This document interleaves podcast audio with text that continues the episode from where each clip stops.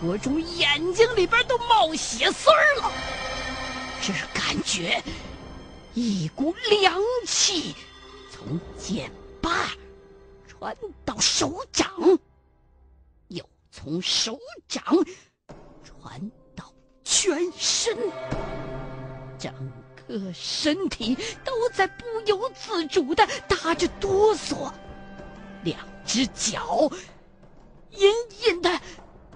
有些麻了，运气真气，张国忠刚想压一压双手的凉气，忽然一根插进木头的木桩子，砰的一声从石头里边蹦出来，随着旋风飞上了天，然后啪嗒一下子掉在了不远处。四周围插的那一圈香也开始晃悠。师兄，好了没有？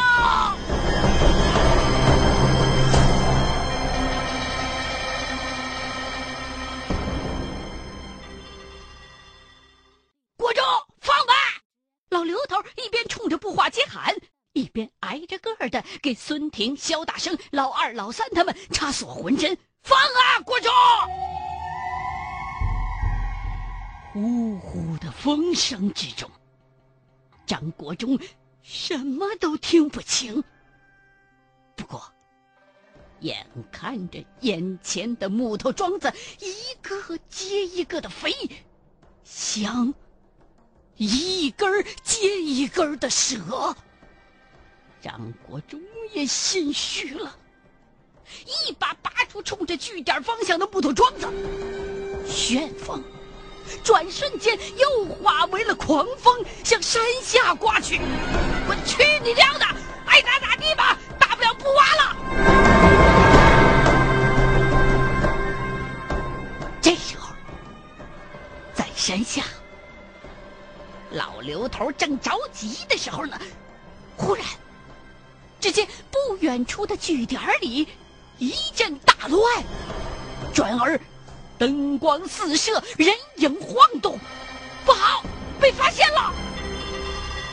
孙婷恍然大悟，忘了他们的对讲机了。他们光顾着麻醉岗楼里的人了，忘了他们手里边还有对讲机呢。呼叫没人回话，那头肯定起疑心呢。这时候，一阵。大风从山上呼呼的刮了下来，他娘的，可算来了！都到我身后站着去。老刘头摆了个手势，站在了营院阵的中央，拔起木头桩子，阵中又刮起了旋风。开！老刘头一声大吼，只见。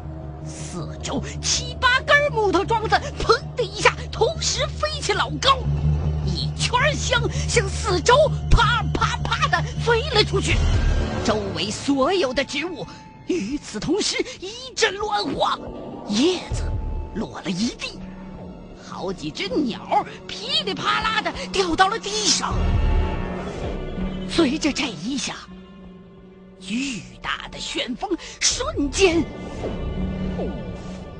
总全无，顷刻间，四周立即就变得死一般的宁静。基地里虽然仍旧是灯火未减，却立刻静了下来。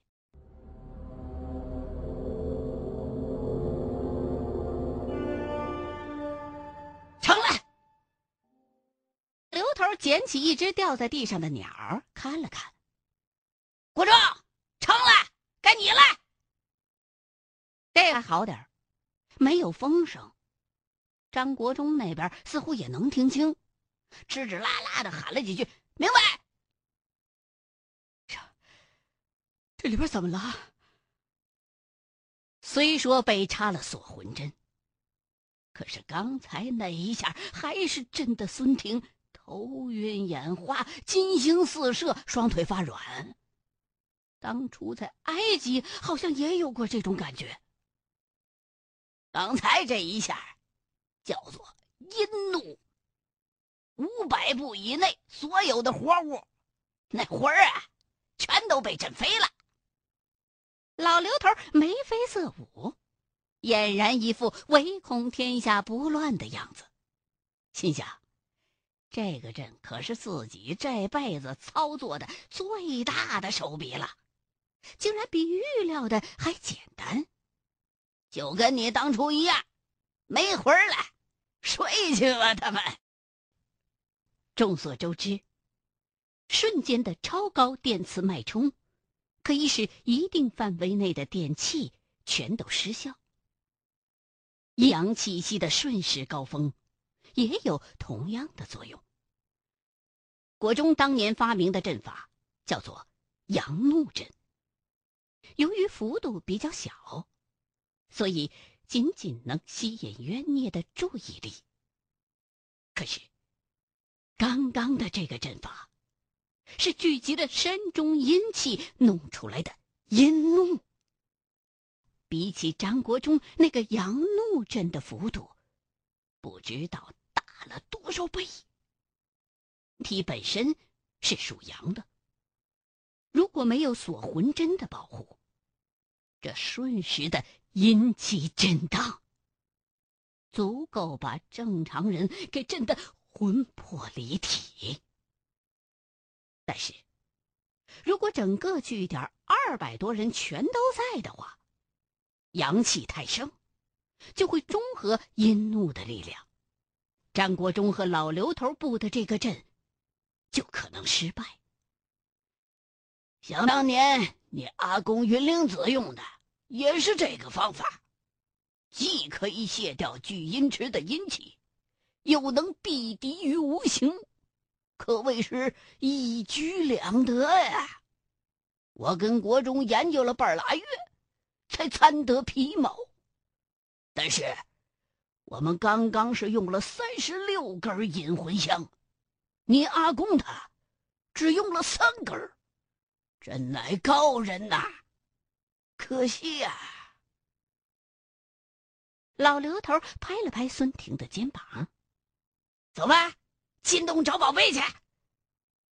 象征性的缅怀了一下云灵子之后，老刘头终于把自己真实的想法说出来了。那那些毒贩子都会死吗？明天寅时三刻就会醒过来，咱们得快呀！一想到兰亭虚就在眼前了，老刘头不免一阵的兴奋。上山比下山还利索，浑身上下仿佛有用不完的劲儿。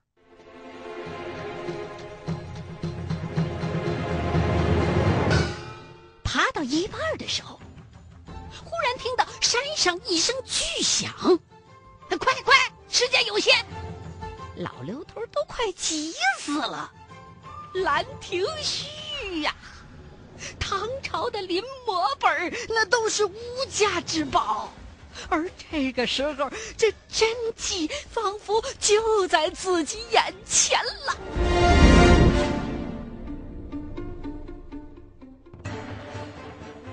走到洞口，张国忠和艾尔逊正在把碎石头往外搬。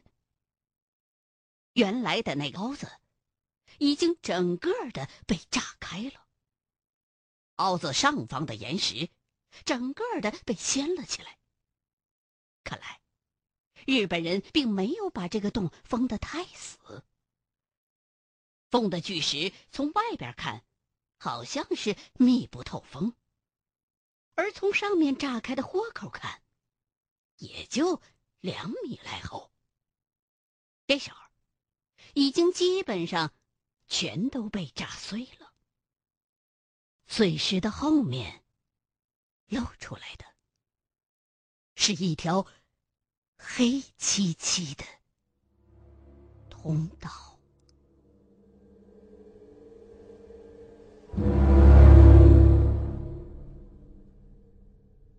在那块平地中间，插着一根木头桩子，木桩还放着一块拳头大小的死玉。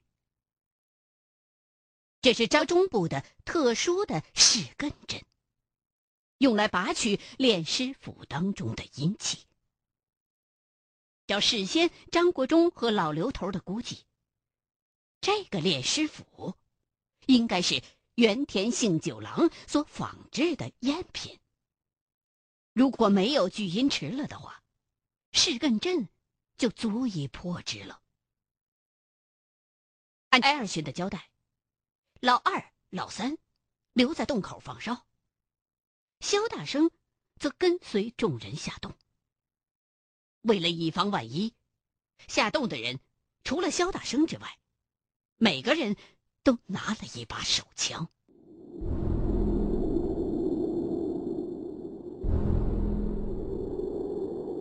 可能是由于时间紧迫，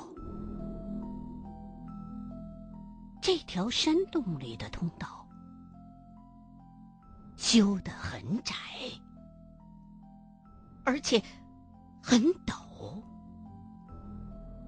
楼梯的高度。足有三十厘米，通道壁上的灯，两两之间距离很远，而且都是通过裸露在外面的拉线供电，可见其修建时的仓促程度。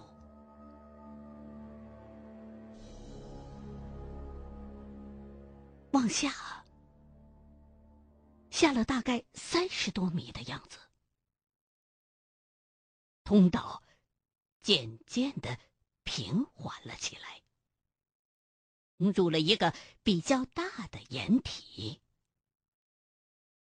这时，洞顶的高度忽然矮了下来，在场的除了老刘头之外，全都得必须。低头猫腰才能往前走，也不知道是工期太过仓促，还是可着当时那些日本兵的身高修建的。反正一米七以上的人，根本就不可能在里头站直了走。他娘的，这姿势还挺难拿的！张国忠猫着腰，打着手电。四处乱找，哎，这儿不光是张国忠一个人。进到这个大掩体之后，所有的人全都是一愣。喂，老刘头一摆手，顺势抽出了匕首，无数手电光在掩体里来回的扫着。环绕着掩体四周，整齐的摆放着不少的尸骨。从这些尸骨的姿势看，似乎不是受酷刑而死，相反的。大部分尸骨仿佛还死得很坦然。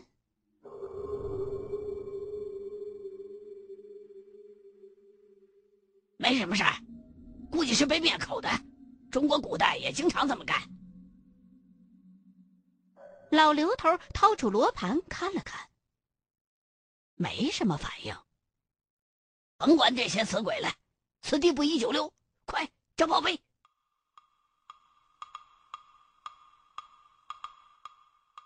这是一个长方形的掩体，大概有十几米宽，三十来米长。除了一具具的枯骨之外，什么都没有。在掩体的尽头，有两扇大铁门，至少三米宽。门上有类似于保险柜门的密码轴，但是要比一般的密码轴复杂的多，至少有十层刻度。每层刻度又分为三十个数字。由于年代久远，上面的数字已经严重的腐蚀了。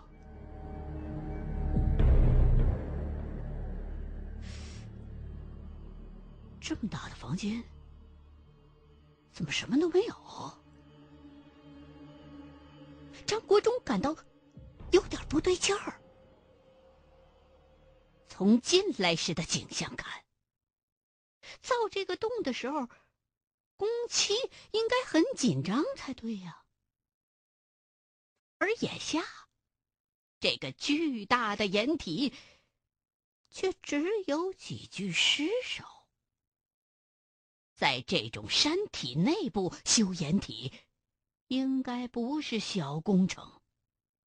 就眼前的这个屋子而言，如果没有大型的工程设备，人工凿的话，少说得有个两三年的功夫。